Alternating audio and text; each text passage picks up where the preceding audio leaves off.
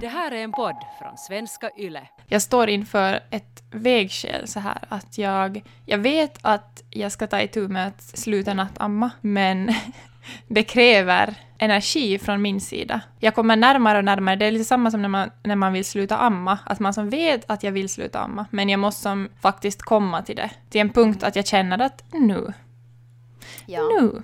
Alltså, eh, jag har ju också samma sak Mm. på gång. Mm, Jag vet inte om jag ens har sagt det, men jag har ju slutat am på dagarna. ja.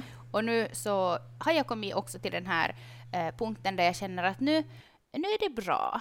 Nu känner jag mig tillfreds med beslutet att eh, sluta amma. Som också på natten. För jag kommer att vi pratade om det när, du, när både du och jag skulle sluta amma med, med Thea och Gry. För då var vi också båda så fram och tillbaka, att man, man är först i en sån här, jag vill nog sluta. Men så bara, Ja. ah, nej. Men sen bara kommer man till en dag och man bara, nu, Ja, nu är det som precis. done, nu är vi redo. Varför ska ni sluta nattamma då? Nå, det tar oss lite in på det här med dagens avsnitt, så vi ska ju ta upp Mm. den här utmaningen kring sömn. Och vi har som med alla våra barn haft väldigt komplicerade första år kring sömnen. Alltså det är, som en, det är som att det upprepar sig samma saker och jag vet som att därefter typ sex månader, oftast där vid åtta, nio månader, han är nu åtta månader, så kommer vi in i en spiral av att vi ammar nätterna igenom.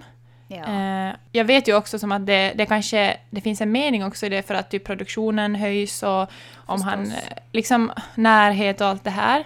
Mm. Men det blir också en sån här ond spiral att han äter inte på dagen, han liksom laddar upp på natten och vår sömn blir som ännu mer störd av att han nattammar nätterna igenom.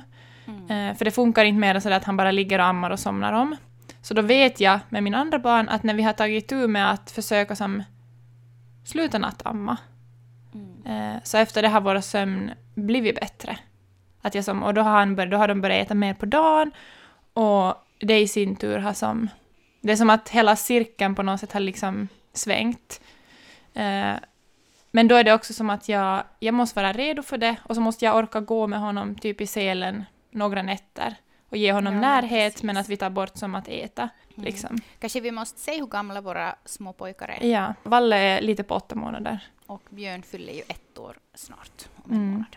Men det är alltså sömn vi ska tala om idag. sömn och utmaningarna kring sömnen och Mm. under småbarnsåren. Och vi gör det här avsnittet helt i samarbete med er lyssnare. Mm. Du som lyssnar. Alltså ni har skickat in, gensvaret har varit så enormt så jag tror inte att vi någon gång har fått så här mycket svar. Nej.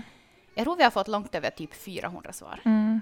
Det är helt otroligt. Så som ni förstår så kan vi inte läsa upp allt, men vi har plockat ut eh, en hel del och också kommer att eh, lyfta eh, mindre svar. Alltså liksom Mm. att ni, vi, kor, vi kortar ner era svar helt enkelt. Och det som tycker jag också är fint i de här svaren är att, att många är så otroligt lika. Att vi är så Mm. många som går igenom samma saker, samma känslor, samma allt. Liksom, ja. Att det är som Mm. så, det är samma utmaningar hemma hos Mm. så otroligt många. Mm. Eh, du har valt att lägga på föräldrasnack i din lur, dina lurar. Och eh, det är Karro och Rebecka som vanligt här. Välkomna med!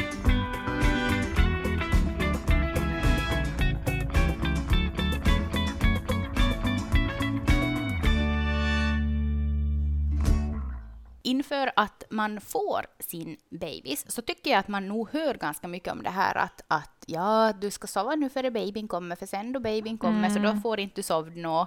Eh, och eh, som lite sådär kanske typ med ironi i rösten Mm. och kanske att man inte ändå riktigt förstår vad, som in, vad, liksom, vad de menar. Eh, men från rådgivningen så har jag inte något minne av att de någon gång skulle ha pratat om sömn med mig eller eh. Robert. Jag tror att vi, man gick ju den här förberedande kursen, så där gick man kanske igenom så här just att bebisarna äter på natten, de äter kanske ganska ofta och sådär. Jag kände inte att man fick någon så här förberedelse för, inför, som på riktigt, Nej. vad som väntar kanske. Och sen det där att, att sov, alltså som så här, vila nu, som att ja, nu kan jag vila nu, men inte kan jag som heller spara, Typ spara dig ett batteri. Nej, ladda batterierna. Ja, och också den där tipset om att sova när barnet sover, det funkar ju kanske med första barnet. Mm. Men sen med resten så har man ju andra att ta hand om. Mm. Samtidigt som att man bara, ja nu får jag och babyn och sova, hejdå, klara Ja, er själv. Ehm, vi frågar er, eh, har du någon gång känt, nej, ja, eh, har du känt, har du någon gång känt dig uppgiven över ditt barns sömn? Och eh, med uppgiven så alltså att man är frustrerad, man vet inte vad som är fel. Är det någonting som är fel eller har, vad är barnets behov? Eh, är det något fel på mig som förälder som inte kan tillgodose barnets behov? Och så vidare. Alltså 95 procent av er svarar ja. Och eh, endast 5 procent svarar nej. Och då var det ändå eh, över 300 av er som hade svarat på den här frågan. Så det Mm. tycker jag att eh, säger ganska mycket om hur vad ska man säga, utbrett det här problemet är. Men Mm. ändå så pratas det så lite om det. Mm. Hela på något sätt, eller jag har själv funderat så otroligt mycket kring att, att jag, tror, jag tror på något sätt att vårt samhälle idag, som på så här större nivå, att vårt Mm. samhälle idag är som inte mera uppbyggt på det sättet att man, eller hur ska jag förklara, men jag tänker som tillbaka på, på gamla tider, Mm. eh, så var liksom, det är svårt att ha, hur ska, hur, alltså hur ska jag säga, som att idag Nej, behöver men typ vi att man, typ... har, man har inte tid att Exakt. sova dåligt. Ja. Exakt, och liksom sådär som också att, att de många mammor jobbar och man har mera som det är aktiviteter och det är scheman och det är som mycket högre tempo. Det, från så här urminnestiderna så har vårt Mm. tempo varit helt annorlunda. Och Ja. som mammans på något sätt tempo och möjlighet och vad man har Svårt att förklara, men det känns som att samhället är inte designat som babyn hänger, hänger inte med i samhällets utveckling. Vet du, och sömnen. Precis. Och det där kan ju också liksom då ses ur den, dess perspektivet att typ mamman skulle inte ha tid att sova dåligt för att då orkar inte hon under Mm. dagen. Eller ur barnets perspektiv att barnet känner av att mamman är vet du, uppe i varv, det är högt Mm. tempo, det är Mm. stressat. Babyn kanske känner att, nej men typ undermedvetet bara att babyn också på något sätt får mammans, Mm. nej men du förstår vad jag menar. Mm. Eh, och har svårt att liksom uh, lugna ner sig till natten, mitt i Mm. allt då klockan är sju och barnet ska och sova. Mm. Helt som att man kan bestämma när en baby ska somna. Det går ju inte. Nej, och det där är kanske sådana tankar som... Först har jag som under mina utmaningar kring det här så har det varit som frustration, uppgivenhet, känt mig dålig, känt att jag gör bara fel, jag är den sämsta föräldern i världen, jag är enda föräldern i det här och bla bla bla bla bla. Men sen på något sätt när jag har kommit ur det och kan se det från ett större perspektiv så då blir det också just sådana funderingar kring att varför liksom, är det verkligen så att mitt barn på något sätt liksom sover så dåligt? Eller är det bara det att det inte riktigt passar in i den... Ja, nej, men som det är större frågor, som att varför är det så här? Och varför upplever så många det här som så kämpigt och jobbigt? Och är det för att vi inte är förberedda på det? Finns det som inte möjligheter på något sätt? Vi har inte möjlighet... Jag vet inte. Det är som... Eftersom att det är ändå så, så basal och stor del i att få barn på något sätt. Att att jag, jag känner mig lite ledsen på mig själv att jag inte på något sätt hade den, de verktygen jag har idag när jag fick mitt första barn, vilket man ju inte kan ha heller. Men Nej. ja. Mm. Vi ska läsa upp lite av vad ni har, eh, vad ni har sagt. En av er säger så här. Hjälplösheten och ibland desperationen då man försöker allt men barnet ändå sover så dåligt. Vi väntar med att skaffa barn nummer två på grund av sömnbristen vi hade mellan 7 till 12 månader. Nu vill jag bara sova. Sonen vaknar uppemot tio gånger per natt från dag ett tills han var cirka ett år. Att få honom att somna igen var en jävla kamp. Usch och fy och blä, alla timmar som vi har gått runt och vaggat i huset på nätterna.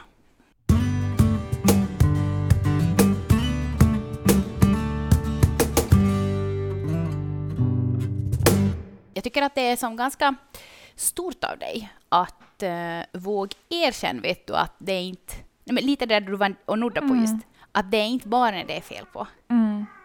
Och, det som, det kan ja. vara något större bakom. och det är kanske för att, jag tror, om jag ser min tidslinje kring frustration, så är det som att med första så var det som just den här som frustrationen och på något sätt ensamheten tills jag just kunde berätta ut hur det kändes till en av mina närmaste vänner och på något sätt ensamheten till att börja med dig då. och, och det som kanske för mig var också tungt var som att jag, jag, jag tog som det här själv för att jag på något sätt hade hört att Jim skulle borde få sova för att han ska jobba och det var alltid som att men Jim måste nog få sova för att han ska orka på jobbet och jag på något sätt tog det så ensamt och det var, det var jätte, jättetungt för mig.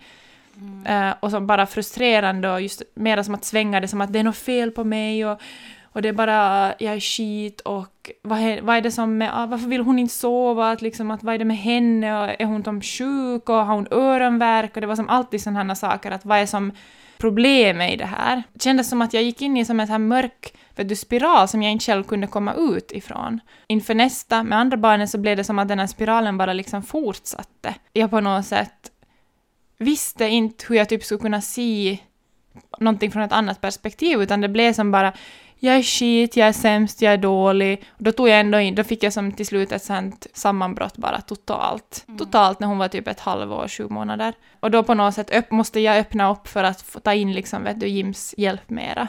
Och jag kunde kanske lite mera börja reflektera kring saker och sådär. Men det är först nu med tredje som jag på något sätt jag vet inte om det är för att jag har jobbat med mig själv jättemycket och som försökt också inse att, att jag vill inte hamna in i den där spiralen. Jag vill som inte, vet du, jag vill inte hamna in i att okej, okay, vi är trötta, vi kämpar med att inte få sova. Men om jag gottar mig i det där så blir det som, jag mår inte bättre, jag börjar må sämre.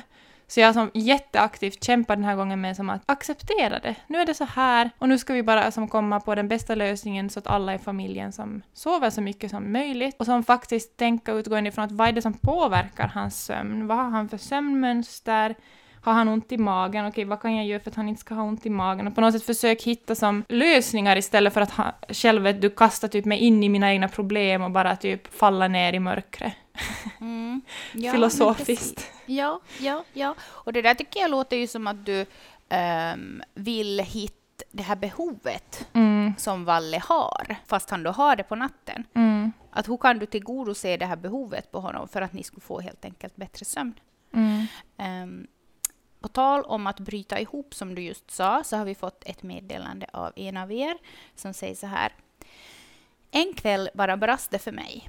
Jag hade grejat på hemma under dagen som vanligt och gått in i en dimma, som det ju så ofta känns som. På kvällen får jag iväg på jumpa. Det brukar gå bra och det brukar ge mig mer energi än vad det tar, men inte denna gång. Jag var helt mosig i huvudet och jag hängde inte med. När jag kom hem så var det min sambos tur att få egen tid, så han får iväg och kolla ishockey med sina vänner.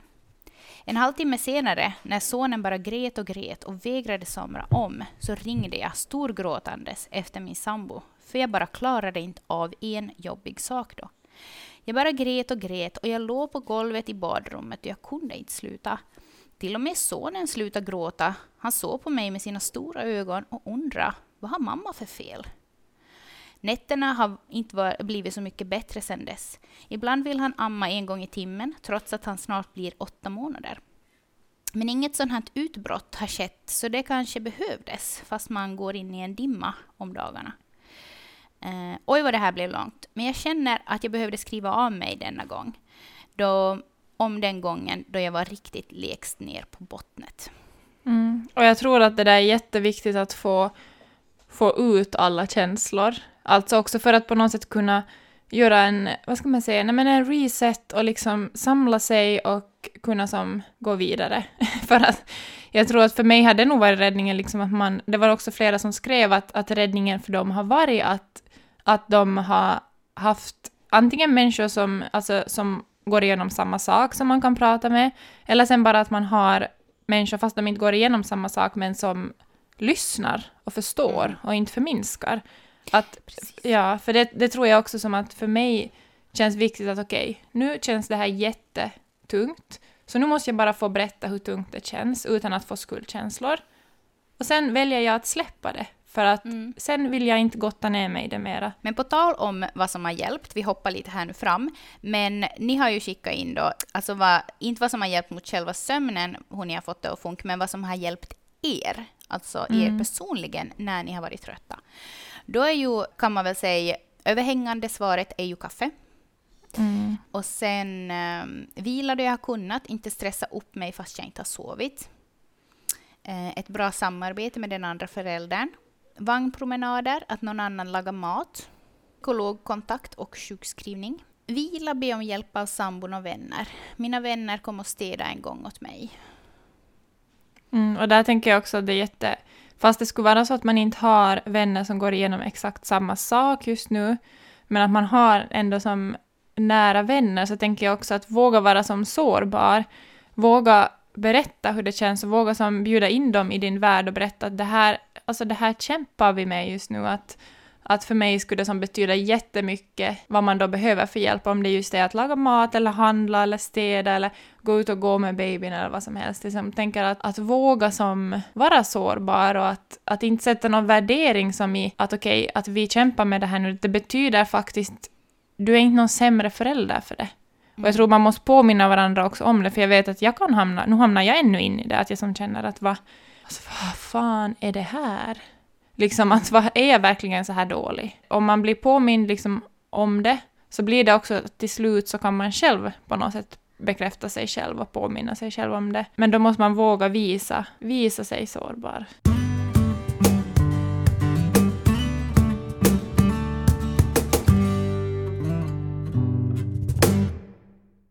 Nu tänker jag att jag helt enkelt läser upp några lösningar och så får du kommentera dem, Rebecka. Mm. Och inte som alls liksom att du ska kommentera något dömande eller så här, utan mer bara vad som dyker upp för tankar för dig. Vi minskade på topplurarna på dagen. Då började sonen sova bättre. Jag älskar den där för att ibland har jag fått rådet att sömn föder sömn. Det har Så, mycket som möjligt på dagen. eh, och ibland just att minska på tupplurarna. Och ja, jag tror, jag tror att man måste prova både och, för jag tror att för vissa barn så är det som att sömn föder sömn, och för vissa barn så är det som att de faktiskt måste få ut all sin energi och sin vakentid dagtid för att kunna sova bättre. Så prova både och, och Mm, se. sant. Liksom. Eh, barnen byter sovplats typ varje kväll. De får sova med den föräldern som känns tryggast just då. Där känner jag också igen det. Eller som vi har ju olika sovarrangemang så där han, Det är svårt för ibland kan jag vara så här att oj nej men att, att, att skulle de borde ha ett sätt alltid att sova för att de ska kännas trygga men vi har mera som go with the flow och så har vi som flytta om sängarna, ibland sover alla i samma rum och sen sover Jim med flickorna, så sover ena med mig och båda med mig, alla med mig och sådär. Så där har jag nog som fått där önskar jag också att jag inte skulle ha sett någon prestige i det när jag hade första barnen. Som att, att, eller det, det kändes lite som att hon borde ha sovit i spjälsängen.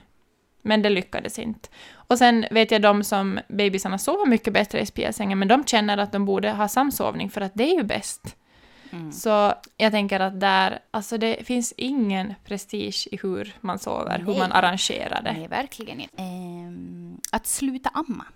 Mm. Hur, har det, hur har det påverkat sömnen hos er? Eller har du sett som någon skillnad när du har slutat amma? Men typ med Gry? Ändra hennes sömn? Eh, ja. Ja. alltså, jag slutade amma henne då hon var ett år och elva månader. Ja. Och alltså vi sov ju nog bra, men jag ammade ju Mm. nog varenda natt Ja. från födseln till att hon var ett år och elva månader. Då. Eh, och sen där på slutet så var det som så mycket. Alltså hon skulle ligga och snutt hela Mm. nätterna. Och jag bara kände att mina pattar var som vet du, Tomma. alltså de var typ som pungar utan testiklar. Du kan ju tänka dig. Jag vet. Och jag bara, jag hatar den där känslan av att Ja. pattarna bara är som helt platta och vet du, eh, som riktigt fladdriga och, Ja. som att, och så bara ändå bara ska det som jag försöka komma någonting? Nej, alltså, så då, då kom jag bara som att, då jag höll i det där och försöka som am henne och jag bara som att nej, nu får det, nu får det vara. Så då la jag plåster på brösten och så sa jag Mm. åt henne att nu är mjölken slut, hej då Nanna. Och så pajade Mm. hon då och hon fick ju väldigt plåster då vilken vi skulle lägga oss här. Och så visste hon att nu är det som över. Eh, och det gick ju jättebra. Och nej men, vi började ju sova hela nätter. Mm. Mm. Mm. Men jag tror också att det där kan bero på hur gammalt barnet var. Ja. Lo, nej, Gry var ju ändå snart två år, så att det, det är nog säkert lite skillnad. Men jag hoppas ju att det ska gå på samma sätt nu när jag och Björn slutar natten. Mm. Föra babyn och skötas över natten. Jag, jag, jag skulle ju inte själv klara av det. Kanske vi, ska vi ta bort min reaktion där? Nej, den är nog helt vet du, legitim. För det där beror ju säkert också jättemycket på, alltså Ja. alla, alla de här svaren beror ju på hur mamman är och hur babyn är. Ja. förstås. Men, jag, har nog jag fått håll- det där rådet flera gånger just att för att som när man ska alltså sluta amma eller som bara börja sova. Som att för babyn någon annanstans. Men Alltså jag vet inte. Mitt hjärta på något inte- sätt brister. Jo, nej, men jag skulle inte heller kunna sova och så vet jag att babyn eh, gråter till exempel. Mm. Men i och för sig om man, om man har typ har fått barn jättetätt och sen att, att man inte har sovit på typ fem år. Så Ja. en natt hit eller dit då om man får sovd och babyn då måste gråta lite hos mommo som ändå är trygg person. Eh, så att jag förstår också hon Ja. som har skickat in. Någonting jag har så mycket skuldkänslor över ännu idag är att vi la dottern på sömnskola då hon var ett år gammal. Hon sov inte om nätterna och vi var helt sluta. Jag kände mig så utmattad och trött och vi hoppades verkligen att sömnskolan skulle hjälpa, men det gjorde inte. Tydligen var hon det enda barnet som det inte har funkat för, enligt sjukhuset. Jag har ännu idag brutal ångest när jag tänker på det. Hon fyller fyra nu och ännu idag så kan hon ha det jobbigt med nattsömnen. För det första så tänker jag att, att hon kan nog inte ha varit det enda barnet som det inte funkar på. Det är ganska hemskt att säga en sån sak. Ja, vad är det ens för, liksom, vad är det för reaktion? Exakt. Bara här, kom efter ert barn. Det här är enda barnet som inte har funkat för. Man bara som att, Nej. eh, okej. Att good luck liksom, det är ju jättepeppigt att få hem då om man får Ja. höra det. Nej, fy. Ja, men det där med sömnskola har man ju hört om. Mm. Jag har ju den erfarenheten att jag var på, eh, när jag hade anorexi så var jag på barnavdelningen ganska långa perioder och där hade de sömnskola. Nej, det här Eh. kommer att vara så hemskt. Du kan inte berätta. Ja. Nej, men de hade sömnskola där för barnen och jag på något sätt bes, bes, beslutade, fast jag nu inte hade något barn, men jag var som bara att nej, jag skulle aldrig klara av det. Mest för att jag såg hur jobbigt det var för föräldrarna. Det var ju som att de ville ju som, jag vet inte, det var som bara jättejobbigt att se, tycker jag. Mm. Så ja. Var det som att barnen bara gråter där på natten? Ja. Och sen, men så jag kan, alltså jag kan förstå du som skrev in din ångest och jag tänker att det är viktigt säkert att få, få ett sätt också på något sätt att, f- vad ska jag säga, men som Jag men som förlåta jag dig själv. Exakt, för att jag har ju samma, att jag har ju jättesom ångest haft länge kring att, att när jag var så otroligt trött och när vi fick andra barnet och inte hade, jag hade så dåligt tålamod och höjde rösten för ofta och så här. Så jag som måste jobba med att förlåta mig själv för att på något sätt inte bära vidare på det och inte ta med det heller i vår relation i framtiden, att jag ska gå och ha skuldkänslor mot Alma liksom hela livet för att jag var trött en period. Utan att faktiskt som, för det första förlåta mig själv och acceptera att jag gjorde så gott jag kunde utgående ifrån den situationen jag var i och att, att, men att faktiskt förlåta mig själv och släppa det. Mm. Och sen kanske också, som jag tycker att har varit helande, till exempel tala om att förlåta sig själv. Mm. Eh, det där eh, när Lo eh, inte fick vara med mig de där första timmarna på Mm. BB. Att jag som har suttit ner med henne Mm. och varit som sådär, berätta hur jag känner kring det. Helt. Och det gjorde jag ju med, med Alma kring det här också. Jag, det var ju, Ja. Vi hade en period med mycket som vredesutbrott och jag är ju sån som försöker faktiskt som, eller jag försöker alltid tänka djupare då kring varför det här, ja för det är som Mm. det är. Ja. Och jag vet att jag märkte som att det bottnar någonting i att, att hon behövde som min uppmärksamhet och kanske Mm. inte fick den. Och det som har hängt med sen dess. Eh, men det krävde som jättemycket för mig att sätta mig själv på något sätt åt sidan och inte tänka som att, eller hur ska jag säga, men som tänka Nej, att, men att mm, inte försvara dig. exakt. Mm. Och att, att jag också, jag bekräftade henne och vi var som sådär att, att jag frågade henne att kändes det så här? Och jag förstår att om det kändes som att mamma inte hade tid med dig och inte såg dig och så här. Och så satt vi ju båda och grät och det var på något Mm. sätt jätte... Det var som inte alls fokus på mina känslor då. Och det var Nej, tror jag det som faktiskt behövdes för att jag på Ja. något sätt... Och sen beror det ju på hur stort barn är, så jag tänker att det är två, det är två delar liksom att först att förlåta på något sätt sig själv och sen när barnet är i en sån ålder att det är möjligt så kan man berätta om det här för barnet och, och som, ja, Mm, bara mm. prata med barnet om det. Mm. Det där var ju som eh, ganska sådär olika, eh, så att säga, synvinklar. Eh, Jag tänker att du som skickar in om din ångest, så det är ju mer kring dina känslor. Kanske Exakt. din, när hon var ett år, så, eller hur gammal du skrev, ett år kanske, att hon kanske inte ens minns det här, så hon kan ju Nej. inte berätta om sina känslor. Nej. Men just att du på något sätt får ventilera och säga förlåt åt henne. Mm. Det tycker jag att är som en knytnäve på något sätt som släpper kring Mm. det jobbiga. Om man helt enkelt ventilerar och säger och visar sig sårbar för sitt barn och kanske säger förlåt. Men med det sagt så vill jag också säga att vi dömer förstås inte inte. de som försöker med sömnskola. För alltså i desperata tider så krävs det desperata åtgärder ibland.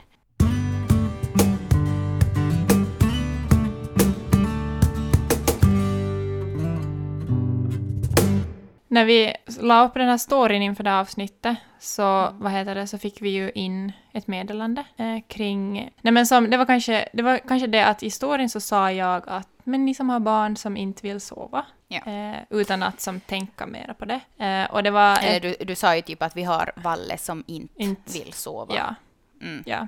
Mm. Eh, och då fick vi in ett meddelande, vill du läsa upp? Från ett aware parenting-perspektiv ser man det aldrig som att bebis inte vill sova. Babysar och barn, människor, har en naturlig avslappningsmekanism som vi vuxna ofta rubbar. Vi försöker aktivt söva barnen. Och så sen eh, också gav hon en, eh, en länk om vi ville läsa mer om det här och det ville vi förstås. Eh, men du, du fick ju lite så här, du skickade ju till mig då bara som nej, jag har sagt fel och vet du, Ja, folk kommer nej, att jag- missförstå.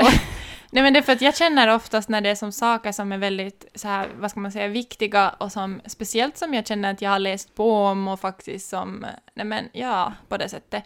Att jag Mm. får inte ut det som på rätt sätt kanske alltid. Och jag får, därför är jag alltid såhär, nej, nu tar jag bort det där för att nu Ja. missförstås det. Och jag bara, För- nej nu slutar jag försvara det.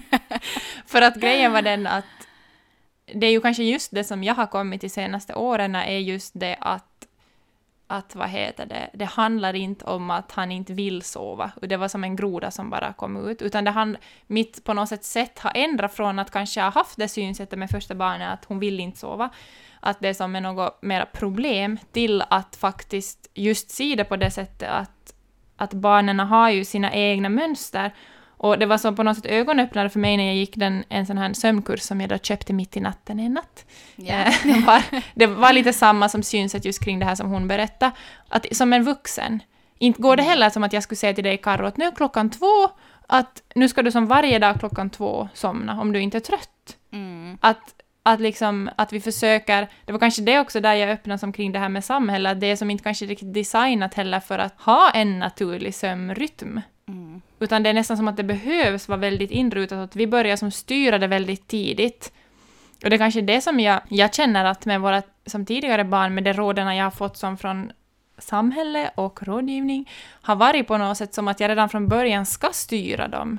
Mm. Men det som sen är intressant är ju också det att med Valle så har vi inte styrt någonting. Han har helt hittat sin egen rytm och vi, hade, vi har inte ens haft koll på när han var liten, liksom hur ofta han sov och när han sov, utan det har varit mer som att oj, hur länge har han varit vaken? Ja, men nu är han trött, nu får han gå och sova.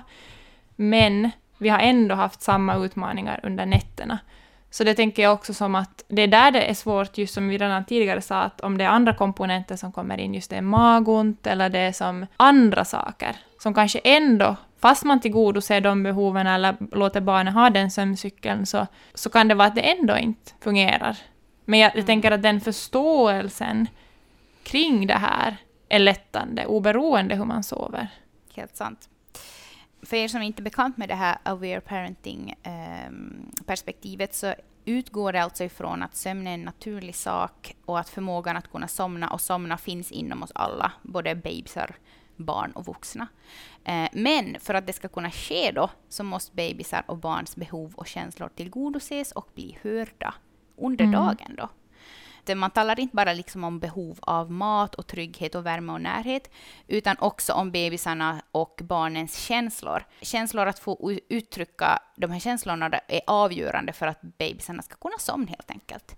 Eh, och ehm, små, små bebisar upp till cirka sex månader kommer att behöva liksom mattas ofta, men från den åldern ungefär så ska de kunna sova längre med rätt förutsättningar. Och så står det då att på djupet förstå bebisar och barn och deras behov och känslor är avgörande. Bebisar och barn påverkas av deras upplevelser precis som vi gör av våra. Stress, argument, våra känslor, åka på semester, byta bostad och så vidare. De kan känna lycka, ledsamhet, oro, frustration. Det här perspektivet utgår då från att vi har en källekande mekanism för att ge utlopp för dessa känslor och det är via gråten. Mm. Från ett litet barns perspektiv skulle det kunna låta så här.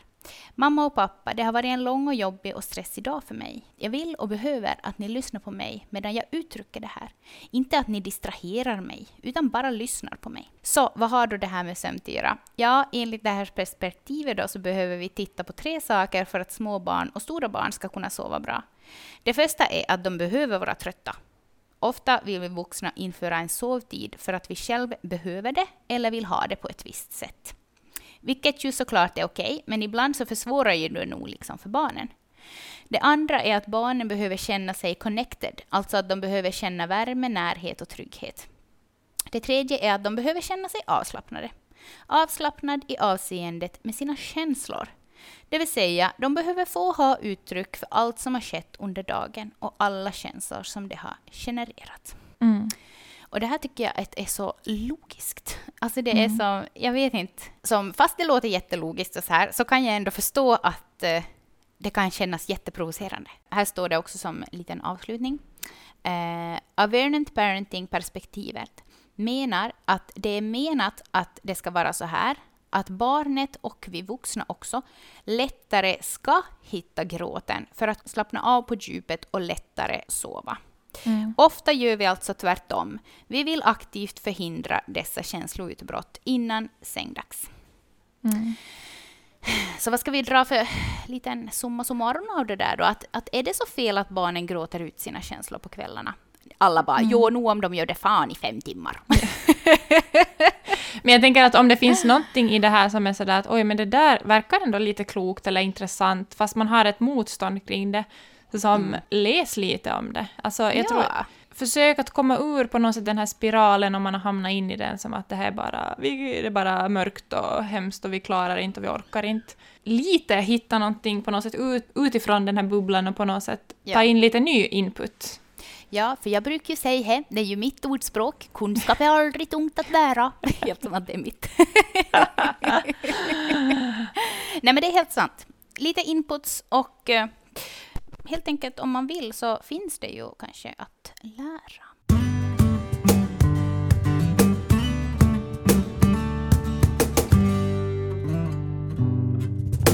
Vi vill som vanligt höra er, så ratta in på Föräldrasnack på Instagram, följ oss och var med i våra eh, ja, frågor som vi ställer nästan varje vecka. Mm. tack för att ni är så engagerade, tack för att ni lyssnar. Vi hörs igen. Tusen tack. Hej då! Hej då!